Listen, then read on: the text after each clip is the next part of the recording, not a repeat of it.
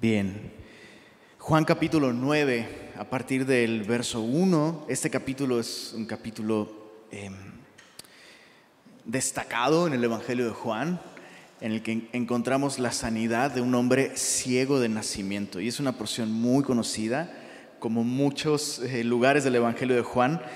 Y vamos a, eh, vamos a ver cómo este capítulo representa una ilustración de la condición del pecador. Eh, el hombre ciego de nacimiento, aunque es una persona real, a quien Jesús realmente sanó, eh, está sirviendo como una ilustración para la nación de Israel sobre su condición, pero también representa algunos aspectos de la condición de la humanidad eh, y, su necesidad de salvación. Entonces, hoy vamos a estudiar solamente los versos 1 al 16 la próxima semana estudiaremos el resto del capítulo. Prácticamente hoy solo veremos la sanidad y el testimonio de este hombre. Y en la próxima semana veremos el interrogatorio que le hacen los fariseos. Y pues bueno, vamos a poner este tiempo en manos de Dios. Señor, gracias por tu palabra. Gracias Señor porque nos has dejado tanta revelación acerca de quién eres tú y de cómo tú deseas obrar en el mundo y en nuestra vida en particular, Señor. Te pedimos que el día de hoy, una vez más, tu gracia nos permita ver con claridad quién eres tú, Señor, y qué es lo que tú deseas de nosotros el día de hoy. Así que, por favor, danos un corazón sencillo y humilde para recibir tu consejo, Señor. Lo pedimos en el nombre de Jesús. Amén. Entonces, a partir del verso 1. Dice así, al pasar Jesús vio a un hombre ciego de nacimiento y le preguntaron sus discípulos diciendo, rabí, ¿quién pecó? ¿Este o sus padres para que haya nacido ciego? Y algo que, que debemos recordar es que Juan no está escribiendo esto cronológicamente, ¿verdad? Lo está escribiendo temáticamente. Entonces, eh, eh, este este evento que está describiendo Juan aquí probablemente no fue el mismo día en el que Jesús, estando en el templo, fue rechazado por los que habían creído en él al punto de que tomaron piedras para apedrearlo. Pero Juan decide ponerlo en, así, en el mismo contexto. Y, me llama la atención porque eh, es obvio que, que Jesús va huyendo si esto fuera cronológico, va huyendo de un grupo de personas que quieren apedrearlo hasta matarlo. Y dice, eh, dice Juan, al pasar, al pasar, Jesús vio a un hombre ciego nacimiento. Y, esto refleja mucho del carácter que, que Juan quiere enfatizar, el carácter de Jesús. Jesús siempre tuvo tiempo para las personas. Jesús siempre estuvo atento a las necesidades de otros. O sea, con, mucho menos presión que una turba que quiera eh, apedrearnos. Tal vez cualquiera de nosotros podría estar tan enfocado en sus propios problemas, en sus propias situaciones, que la gente alrededor puede volverse invisible para nosotros, aun cuando sus problemas sean más grandes que los nuestros. Pero este no fue el caso de Jesús. Jesús no solo vio a la gente, no, te encanta esto, dice, al pasar Jesús vio a un hombre. No solo, no solo ve a la gente, sino ve a la gente como gente. Y eso es bien revelador porque los discípulos están viendo algo muy distinto. Entonces, Juan describe la escena así. Jesús al pasar ve a un hombre. Nota que este hombre está ciego. Y los discípulos, al ver que Jesús está prestando atención a esta persona, los discípulos le prestan atención, pero le prestan atención con una perspectiva muy distinta. Esos, esos discípulos, que probablemente sean los doce, aunque puede ser un grupo más grande, ven a este hombre como un caso teológico por resolver. Y Jesús no vio eso. Jesús vio a un hombre en necesidad. Tenemos tanto que aprender de Jesús en este sentido.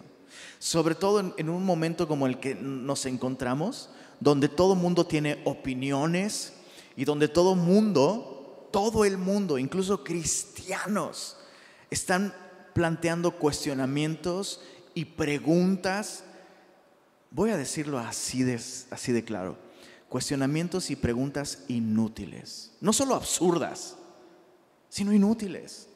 O sea, piensa en este caso, tienes a este hombre así, y, y estos discípulos dicen, oh, mira, oh, esto es una conversación tan interesante que podríamos tener. A ver, saquemos nuestras mejores eh, teologías y doctrinas. ¿Quién pecó? ¿Este o sus padres para que haya nacido ciego? Ahora, mucho de esta perspectiva de los discípulos es un resultado de los comentarios rabínicos de la época. Entonces, puede que esos discípulos genuinamente están teniendo un tiempo difícil al tratar de encajar lo que la doctrina de su momento y de su tiempo creía sobre estas cosas y lo que están viendo. Eh, eh, en aquel tiempo, en el Talmud rabínico, babilónico, eh, había una frase que decía, no existe, no existe maldición sin pecado ni aflicción sin iniquidad.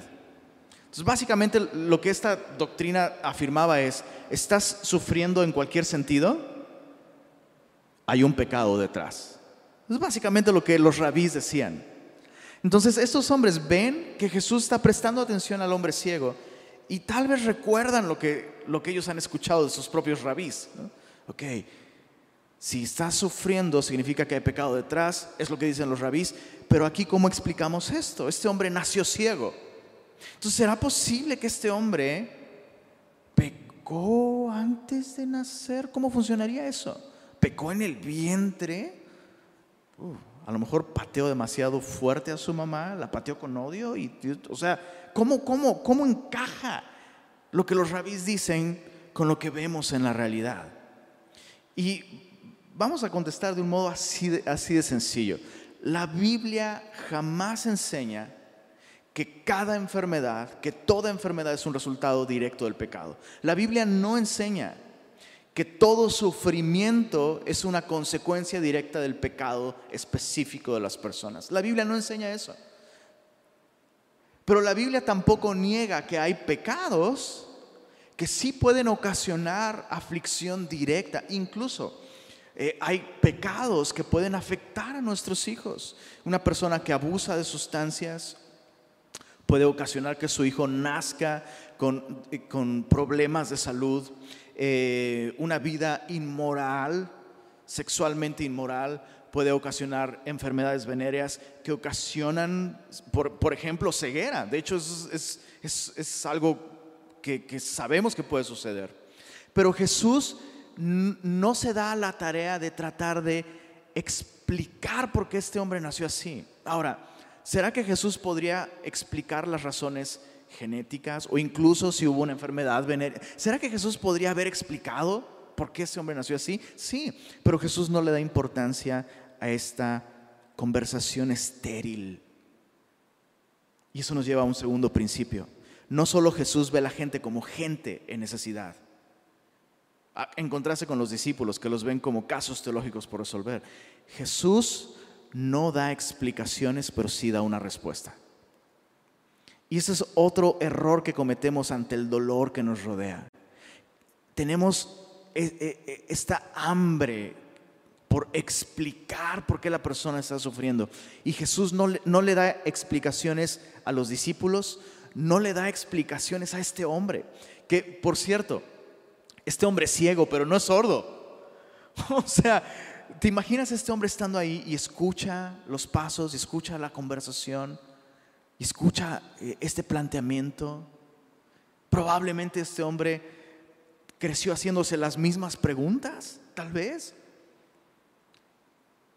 Y escucha a Jesús respondiendo de esta manera. Jesús no va a dar una explicación al sufrimiento, pero sí va a dar una respuesta. Y la respuesta es el mismo. Mira, dice en el verso 3, respondió Jesús, no es que pecó este. Y, en, su idioma original, original es muy enfático. Jesús dice, no, estos pensamientos que ustedes tienen no, no está bien. No es que pecó este, ni sus padres, sino para que las obras de Dios se manifiesten en él. Y mira el verso 4, me es necesario hacer las obras del que me envió, entre tanto que el día dura. La noche viene cuando nadie puede trabajar, entre tanto que estoy en el mundo, luz soy del mundo. Entonces Jesús no da explicaciones al por qué. Jesús responde diciendo, no, no es que pecó ni este ni sus padres, sino para que las obras de Dios se manifiesten en él. Y lo que está diciendo Jesús básicamente es que Jesús está viendo esta necesidad como una oportunidad para manifestar la gloria de Dios a la vida de este hombre. Y, me encanta porque no debemos malinterpretar el verso, el verso 3. No debemos pensar que Dios, que Dios determinó que este hombre naciera ciego y viviera el sufrimiento de crecer. O sea, ¿te imaginas eh, desde bebé, desde niño, crecer con esta conciencia de hay algo distinto conmigo, hay algo que yo no tengo? Y, y, lo que Jesús está diciendo aquí no es que Dios dijo, sí, voy a someter a este hombre a este sufrimiento hasta que sea grande, todos esos años de sufrimiento, para poder lucirme. No es lo que, no es lo que Jesús está diciendo. Lo que Jesús está diciendo es que Dios ve el sufrimiento humano como una oportunidad para manifestar su gloria. Me gusta cómo lo dice el pastor Héctor Hermosillo. El pastor Héctor Hermosillo dice, la necesidad del hombre es la oportunidad de Dios. Entonces, lo que los discípulos ven como un caso de estudio, una discusión interesante, dice, hey chicos, en lugar de estar discutiendo y, hablando sobre las posibles causas de esto, esto es una oportunidad para que Dios manifieste su gloria. Y, esta es una perspectiva que necesitamos nosotros. Cuando hay dolor alrededor de nosotros, debemos preguntarnos, cuál es la oportunidad que Dios está poniendo delante de nosotros y de qué manera Dios nos llama a responder. En este caso, Jesús es la respuesta, ¿verdad? Jesús es la respuesta a esta necesidad y Jesús está a punto de resolverla, pero es importante comprender esto. Jesús no sanó a todos los ciegos, pero sí sanó a todos los que debía sanar. ¿Por qué digo esto? Porque en el caso de este hombre, la manera en la que Dios iba a manifestar su gloria es sanándolo. Pero en muchos otros casos, Dios puede manifestar, como dice Jesús, para que las obras de Dios se manifiesten en él. Dios puede manifestar sus obras en una persona enferma, no solamente sanando a la persona. ¿Se entiende lo que acabo de decir? O sea, a veces pensamos en, en un en un acto de sanidad o en una obra de sanidad como, wow, eso es glorioso. Dios respondió y sus obras maravillosas, mira, Dios sanó a la persona. Pero las obras de Dios no se limitan a eso. La gloria de Dios no solamente se manifiesta cuando hay sanidad. La obra de Dios puede manifestarse en la vida de un enfermo trayendo contentamiento, consuelo, fuerza, fe, esperanza e incluso gozo en medio de el dolor o en medio de situaciones así de vulnerabilidad. Un, un ejemplo de esto es Fanny Crosby. Puedes buscar su, su, su biografía en internet. Fanny Crosby fue una autora de himnos que de hecho perdió la vista como me parece que a los 5 o 6 meses de edad nació nació bien, pero tuvo una enfermedad, le aplicaron un tratamiento y básicamente el supuesto doctor le, recetó un tratamiento que no era doctor, solo fingió ser doctor. Y le, recetó un tratamiento untándole, eh, me parece que eh, salsa de mostaza caliente en los ojos. Entonces perdió la vista y pues, prácticamente creció sin ver nunca. ¿no? Y siendo muy, muy chiquita, empezó a, literalmente, empezó a memorizar enormes porciones de la escritura, siendo ciega, lo cual a mí me, me, me, pega mucho, porque a veces nosotros ponemos muchos pretextos, ¿no?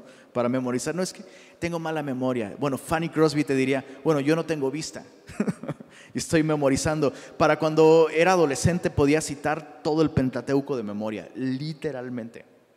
Y eso eh, le ayudó como a tener una gran habilidad para evocar imágenes bíblicas y poesía. Y escribió muchísimos himnos, tantos himnos que llegó un momento en el que tuvo que, firmar con seudónimos para que su nombre no llenara los himnarios que se imprimían en la época. Y en algún momento un, pastor le, dice, ay hermana, lamento tanto que nuestro Salvador, que ha derramado tantas gracias sobre ti, no te haya dado la gracia de la vista. Y esta mujer eh, le contesta, ¿sabe hermano? Si, Dios me permitiera hacer una petición en el momento de nacer, yo le pediría nacer ciega, para que el primer rostro que yo pueda ver sea el rostro de mi Salvador. O sea, ¿qué es eso? Es la obra de Dios. Esta persona no, no anhelaba ver. Decía, estoy contenta con eso. De hecho, escribió un poema por ahí de los ocho años donde ella habla de esto. Dice, Dios me ha amado tanto, Dios me ha bendecido tanto, que no quiero llorar por el hecho de que no veo y no lo haré. Entonces las obras de Dios no solamente se manifiestan sanando, se manifiestan de muchas otras maneras. En este caso, Jesús va a sanar al, hombre. Y dice en el verso, versos, versos, versos 4 y 5, solo quiero recalcar un punto importante ahí. Jesús tenía un tiempo específico para obrar. Y Jesús está consciente de esto. Me es necesario hacer las obras del que me envió, entre tanto que el día dura. La, hora, la noche viene cuando nadie puede trabajar. Entre tanto que estoy en el mundo, luz soy del mundo. Si Jesús tenía un tiempo limitado, siendo Dios hecho carne, ¿qué podemos pensar de nosotros? Nosotros también tenemos un tiempo limitado. Y una vez más, quiero eh, eh, enfatizar este aspecto de la obra de Jesús. Jesús no sanó a todos los ciegos pero sanó a todos los que tenía que sanar. Y hay varios paralelos entre Jesús y nosotros que debemos considerar aquí. Porque Jesús se presenta aquí como la luz del mundo, pero Jesús dice de nosotros, sus discípulos, que nosotros somos la luz del mundo también. Jesús fue enviado a hacer la obra del que le envió y nosotros también tenemos una obra que hacer. Jesús debía cumplir con un itinerario impuesto por su Padre no solo tenía obras específicas que hacer, sino tenía un tiempo para hacerlas. Pasado ese tiempo no podría hacerlas. Lo mismo también con nosotros. Entonces dice el verso 6, veamos cómo, cómo Jesús sana a este hombre. Dicho esto, escupió en tierra e hizo lodo con la saliva y untó con el lodo los ojos del ciego. Ahora eso es bien raro, ¿no? Eso es bien extraño. Ah, Jesús no tenía, no tenía un protocolo de sanidad, eso es, eso es evidente. Cuando vemos en los evangelios las maneras en las que Jesús sanó, Jesús usó distintas maneras. Eh, sanaba con una declaración de, su palabra, eh, sanaba poniendo las manos en las personas, sanaba a distancia, eh, en fin, usaba distintas maneras para sanar. ¿Por qué? Bueno, en, primer lugar creo que Jesús lo hacía para que nadie pusiera, pusiera su confianza en las formas. ¿Te imaginas que, esta fuera la única manera en la que Jesús sanó? ¿Cómo, ¿Cómo oraríamos por los enfermos el día de hoy? Hermano, estoy enfermo. espérame. Sería terrible, ¿no? Gracias a Dios que, que esta no fue la única manera en la que Jesús sanó a las personas. Pero, esta, esta sanidad es bien particular, es bien interesante. ¿Por qué? Bueno, en primer lugar, Jesús sanó en día de reposo. Y vamos a ver las implicaciones de esto más adelante. Pero en, día de reposo em, se suponía la tradición rabínica, no la Biblia, sino la tradición religiosa afirmaba que no podías dar atención médica a alguien que no tuviera una condición de vida o muerte. O sea, solo podía sanar o atender una necesidad médica si la persona estaba en riesgo de morir. Pero hay otras cosas interesantes aquí. En primer lugar, la sanidad de ciegos es el sello característico de Jesús. Es, es, la sanidad que más efectuó, o al menos la que más se registra en la Biblia. En segundo lugar, este es el primer ciego de nacimiento al que sana, si no es que el único. Ha sanado a otros ciegos, pero aquí se aclara específicamente que este es un ciego de nacimiento. Y eso es importante porque en la Biblia la sanidad de los ciegos es un sello mesiánico. Entonces, nada de esto es arbitrario. Jesús está haciendo esto deliberadamente para enviar un mensaje, soy el Mesías.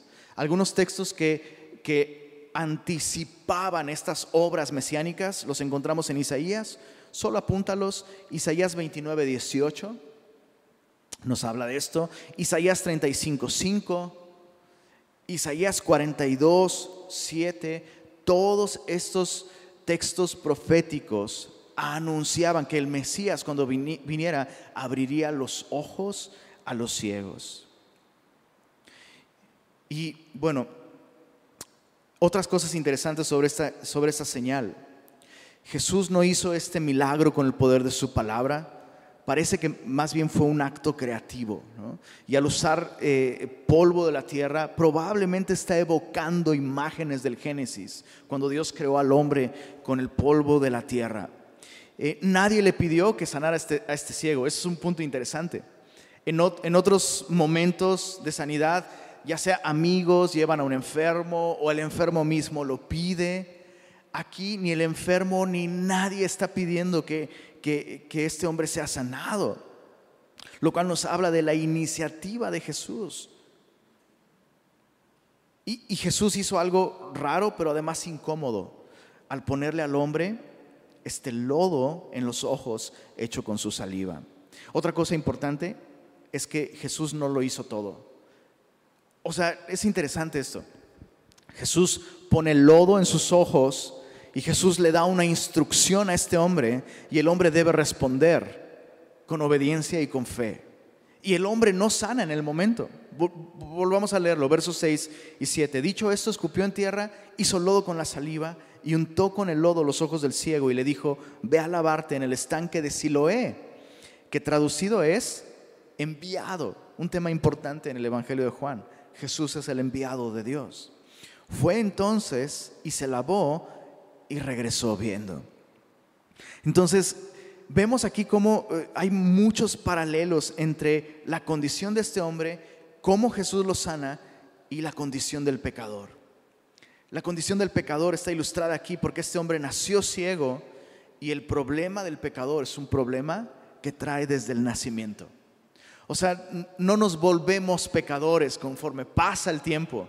Así como este hombre no se volvió ciego con el paso del tiempo. No es que el entorno nos vuelve malos, pero que somos intrínsecamente buenos. No. El hombre nace pecador así como este hombre nació ciego. Dios es el que toma la iniciativa. ¿Te diste cuenta? Por obvias razones, no es este ciego el que vio a Jesús. es Jesús quien vio a este hombre. Este hombre no pidió ser sano, pero Jesús tomó la iniciativa y le ofreció sanidad. Jesús hizo algo incómodo con este hombre, poniendo lodo en sus ojos. De, alguna manera, señalando dónde estaba su problema. Y cuando Jesús se manifiesta en nuestra vida, debemos reconocer que una de las primeras cosas que sucede es que nos incomoda. Su obra nos incomoda, porque su obra enfatiza dónde está nuestro problema. Y, y en último lugar, el hombre debe responder con fe a la palabra de Jesús.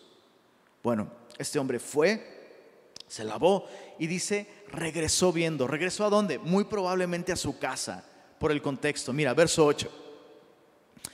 Después de esta sanidad, veamos qué sucede alrededor de este, de este ciego. Verso 8. Entonces los vecinos y los que antes le habían visto que era ciego, decían, ¿no es este el que se sentaba y mendigaba? Unos decían, e, e, e, Él es. Y otros decían, no, a Él se parece. Y Él decía, yo soy. o sea, me imagino a los vecinos, oye, ¿nos tomó el pelo este cuate?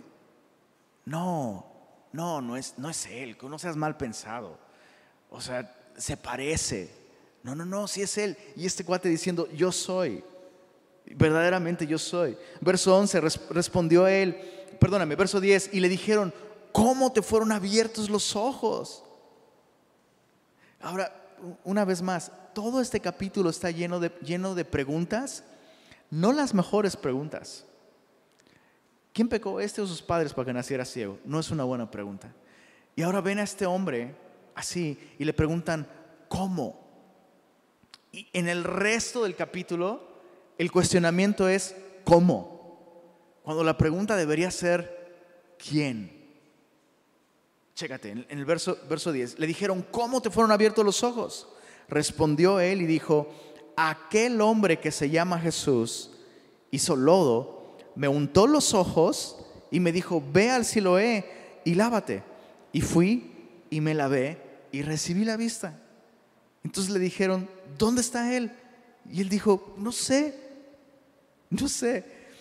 Ahora, chécate cómo la reacción de la gente que conoce a este hombre es muy parecida a la reacción de alguien que ve cuando otra persona viene a Cristo. La evidencia está allí. Ven que este hombre ha sido transformado. Realmente una obra de Dios ha transformado su condición.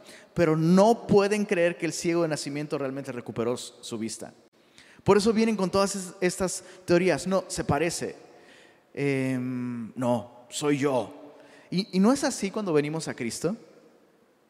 Ese no eres tú esta nueva versión no eres tú. No, yo te conozco, tú eres ciego. Tú no ves. No, ya se te va, se te va a pasar. No, no sé si incluso a lo mejor alguien te dijo eso. Ah, bueno, está bien, ya se te pasará. Y, es interesante, ¿no? Como cuando Dios hace una obra en una persona, la, reacción común de quienes rodean a esta persona es esta. Es, casi como incredulidad. y déjame decirlo así de alguna manera las, personas están en su derecho de cuestionar si realmente Dios hizo una obra en nosotros. ¿Estás de acuerdo? Están en su derecho de cuestionarlo. Y, la verdad es que el tiempo, el tiempo hace evidente si realmente una persona ha tenido un encuentro con Jesús. Ahora, en el caso de este hombre, el resto del capítulo muestra un hermoso proceso por medio del cual este hombre crece en su fe, lo cual es bien interesante porque recordemos, en el capítulo anterior algunos judíos, personas instruidas en las escrituras, creyeron en Jesús al principio, pero al final querían apedrearlo. Y en contraste, este hombre comienza con una enorme ignorancia de quién es Jesús. ¿Te das cuenta? No, no tiene idea. Es más, ni siquiera ha visto a Jesús. De hecho, su respuesta, su respuesta nos revela lo, que él piensa de Jesús. Este hombre responde diciendo, aquel hombre que se llama Jesús. En su mente, en su corazón, en su, en su entendimiento, Jesús es un hombre, simplemente. Un hombre tal vez usado por Dios, pero un hombre. Y así este ciego de nacimiento comienza en este capítulo con un concepto muy pequeño de Jesús. Pero a medida que avanza el capítulo, esto va a ir creciendo. Y lo que comenzó como un asombro por un hombre usado por Dios, terminará en adoración a Jesús. Es, y, es bellísimo ver cómo este hombre comienza con tanta ignorancia acerca de quién es Jesús. Y, sabes, en, un sentido nosotros somos como este hombre ciego de nacimiento. Hemos sido salvados, hemos sido rescatados, hemos sido transformados por un hombre a quien ni tú ni yo hemos visto nunca. En muchos sentidos, en muchísimos sentidos, es más lo que tú y yo ignoramos acerca de Jesús que lo que conocemos acerca de Jesús. ¿Tiene sentido esto que te estoy diciendo? O sea, ¿cuánto de Jesús tú y yo ignoramos? Muchísimo. ¿Cuánto de Jesús tú y yo sabemos? Lo suficiente para confiar en Él y adorarle. Igual que este ciego. Igual que este ciego. Entonces, eh, le preguntan, ¿dónde está? Él dice, no sé. Verso 13. Llevaron ante los fariseos al que había sido ciego. Y era día de reposo cuando Jesús había hecho el lodo y le había abierto los ojos. Y yo me imagino a Juan redactando el Evangelio y probablemente una sonrisa chueca en su rostro mientras escribe, tal vez meneando la cabeza, ¡ay, el Salvador! Jesús tenía un, sentido muy particular del humor. Jesús sabía, Jesús sabía que si él hubiera sanado a este hombre en cualquier otro momento, no hubiera provocado tantos problemas y tantas interrogantes con respecto a quién es Jesús. Ahora, es importante eh, que recordemos que las interpretaciones de los rabinos sobre qué debía ser el día de reposo no es lo mismo que la Biblia indica sobre el día de reposo. Jesús no estaba rompiendo el mandamiento de guardar el día de reposo. Jesús sí estaba deliberadamente rompiendo las tradiciones y las interpretaciones rabínicas sobre el día de reposo. Eh, algunos ejemplos. La, tradición, la tradición rabínica tenía una lista de por lo menos treinta y tantas actividades que estaban prohibidas en el día de reposo. La, ley simplemente dice no trabajes. O sea, hablando de, pues, el jale, ¿no? La regia valera diría no jales. Cualquier actividad eh, que es el resultado del afán por conseguir riqueza o dinero o remuneración. No trabajes. Enfócate en adorar, no hagas nada que te distraiga de un tiempo de comunión con el Señor. Pero los rabinos empezaron a agregar como cláusulas y entre las prohibiciones del día de reposo que ellos eh, añadieron a esta lista se encontraba no escupir, por ejemplo. Ahora, chécate su razonamiento de ellos, ¿eh? ¿Por qué no escupir? Y, yo me acuerdo, me acuerdo que cuando era muy, muy chiquito, eh, pasaba los veranos mucho tiempo con, una tía y con mis primos. Y recuerdo que eh, en un verano en particular, eh, la tía nos prohibió poner música y se me quedó muy grabado. Y no escupan. Por favor, no, no anden escupiendo. Y es como. Y la razón era porque el vecino, el de la casa de enfrente, estaba de luto. Y entonces era como irrespetuoso, una cosa así. Se me quedó muy grabado. Y dije, bueno, ok, no sé por qué vi, esto y, me acordé. Bueno, una de las, de las prohibiciones de los rabinos era no escupir. ¿Por qué? ¿Porque era irrespetuoso hacia Dios? No. ¿Porque es vulgar? No. Porque estás regando la tierra. Y regar es un trabajo. ¿En serio? O sea, ellos dicen, no puedes regar la tierra. Bueno, ¿qué es regar la tierra? Pues humectar la tierra. Entonces no escupas. Estás violando el día de reposo. Estás regando. No debes amasar tampoco. No debes amasar. Eh, ¿Y qué es lo que hizo Jesús? Regó la tierra en sus conceptos, amasó como un alfarero o como una mujer haciendo una masa para preparar comida y curó una herida que no era mortal, curó una enfermedad que no era mortal. Ahora, obviamente es, es absurdo, ¿no? Es absurdo escupir, regar la tierra. Digo, no andes escupiendo por ahí tampoco, ¿no? Ah, el pastor dice que podemos escupir. No, no, no. Pero son absurdas. O sea, quiero que observes cómo estas interpretaciones religiosas están impidiendo que estos hombres vean algo magnífico que acaba de suceder. La religión está cegando a estos hombres para no ver razones para adorar a Dios y alegrarse con este hombre. Chécate. Era día de reposo cuando Jesús había hecho lodo y le había abierto los ojos. Ahí están todas estas implicaciones. Verso 15. Volvieron pues a preguntarle también los fariseos cómo había recibido la vista. Entonces todos los vecinos, todos los familiares ya le preguntaron cómo, cómo lo hizo.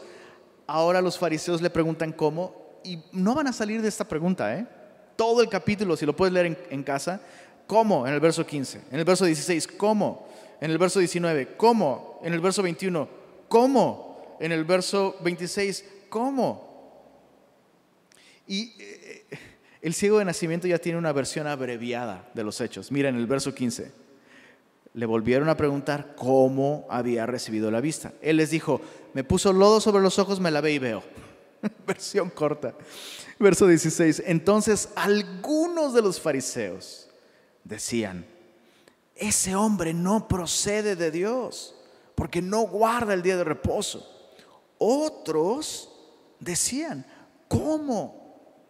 ¿Cómo puede un hombre pecador hacer estas señales? Y había disensión entre ellos. La disensión entre los fariseos de alguna manera arroja una luz de esperanza. Es mejor estar divididos al cuestionarnos sinceramente quién es Jesús que estar unidos rechazándole. ¿Se entiende lo que acabo de decir? O sea, es, es, mejor que haya disensión por las razones correctas acerca de quién es Jesús que estar unidos rechazándole. Y vemos cómo aquí el texto indica que algunos fariseos rechazaban a Jesús. ¿Por qué? Su argumento es, este hombre no puede venir de Dios porque viola el día de reposo. Pero otros, otros están cuestionándose, bueno, ¿cómo podría este hombre, si es pecador, abrir los ojos de un ciego? ¿Cabe la posibilidad de que nuestra interpretación sobre el día de reposo esté mal? Y que este hombre realmente venga de Dios? Ahora, qué difícil hacerse preguntas así. Pero qué importante, qué importante, qué importante es no asumir que tú y yo lo sabemos todo acerca de Dios. O que nuestro conocimiento, no importa cuánto, cuán tradicional nuestro conocimiento de Dios sea, cuestionarnos si nuestro conocimiento es correcto. Aquí los fariseos se dividen. Unos se aferran a su tradición, otros se atreven a plantearse esta posibilidad. Tal vez nuestras interpretaciones religiosas están mal. Y tal vez este hombre realmente viene de Dios. Algunas cosas prácticas que aprendemos de esto. En primer lugar, acerca de Jesús. Vemos en Jesús un ejemplo acerca de cómo responder ante el dolor que nos rodea. No estamos llamados a contestar y a explicar y a, dar razonamientos acerca de todas las preguntas que el mundo tiene acerca del dolor, pero sí estamos llamados a responder dándoles a Cristo. Es lo que Jesús hizo aquí. Jesús no dio una explicación o una predicación o un seminario o un discurso acerca del origen del dolor. Jesús respondió con su propia persona, trayendo luz, trayendo entendimiento, manifestando la gloria de Dios en el corazón de este hombre. Lo segundo, aprendemos acerca de, este hombre que fue sanado, cómo dar testimonio de Jesús. Es maravilloso ver la sencillez, la profunda sencillez con la que este hombre le está dando gloria a Jesús. Sí, al principio en su mente Jesús es solo un hombre, pero está reconociendo es un hombre que fue usado por Dios para sanarme.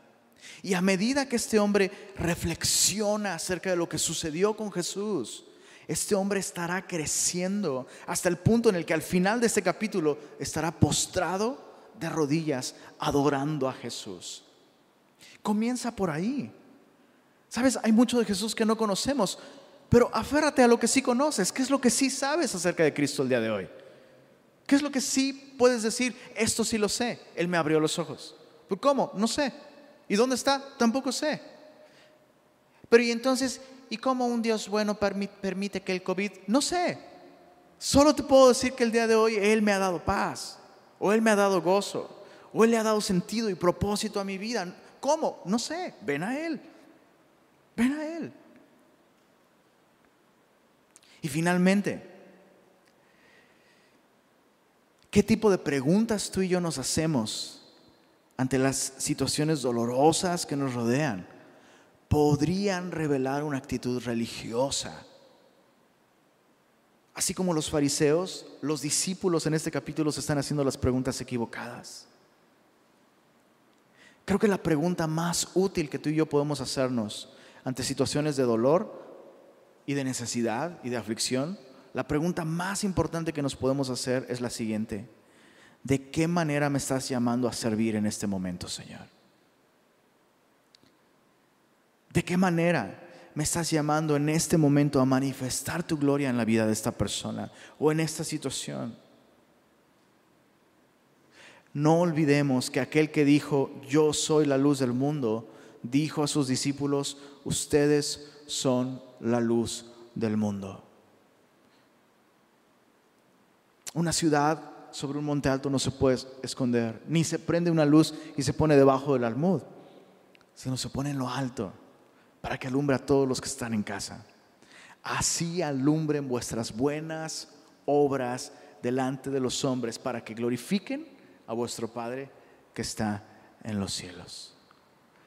Así que es bueno, la Biblia tiene respuestas a las situaciones de la vida diaria, sí, pero la respuesta que el mundo está esperando no es una respuesta teológica.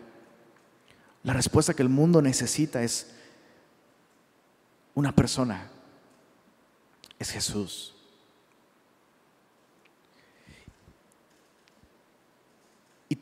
Y, sabes, eh, mientras meditaba en todo esto, yo recordaba cómo eh, en, el momento de, de mayor prueba que hemos vivido mi esposa y yo, cuando falleció nuestra primera bebé, estaba recordando esto, cómo hubo un momento en el que dejamos de pedirle respuestas a Dios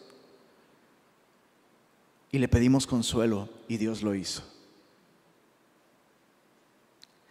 Y como cristianos tú y yo necesitamos darle esto al mundo también. ¿Sabes? Dejemos que las personas hagan preguntas, sí, pero llevémoslos a Cristo. Él es la luz del mundo. Señor, gracias por tu palabra. Gracias por recordarnos que tenemos una tarea que hacer, que el tiempo es corto. Gracias por recordarnos que tú ves al hombre en su necesidad, en su dolor y te importa. Gracias por recordarnos que la respuesta de Dios al dolor no es un argumento, sino eres tú, Señor, hecho carne, caminando entre nosotros estando presente. Ayúdanos como iglesia, Señor, a continuar con la obra que tú nos has encomendado. Perdónanos, Señor, si como iglesia muchas veces hemos, incluso hemos agravado la condición del dolor trayendo condenación, discusiones sin fruto, sin conocimiento tuyo, Señor. Ayúdanos a responder como tú, Señor. Danos compasión, danos gracia, danos sabiduría, Señor. Y permítenos ser tus manos, ser tus pies, ser tus brazos y ser tu voz a un mundo tan roto, Señor.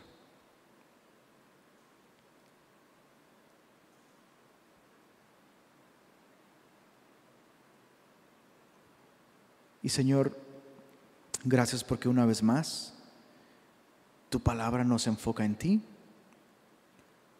y en cómo tú eres suficiente para la necesidad del momento, Señor. Gracias por haber abierto nuestros ojos un día, Señor Úsanos, por favor, Señor, para que otros puedan ver tu luz también. Lo pedimos en tu nombre, Señor.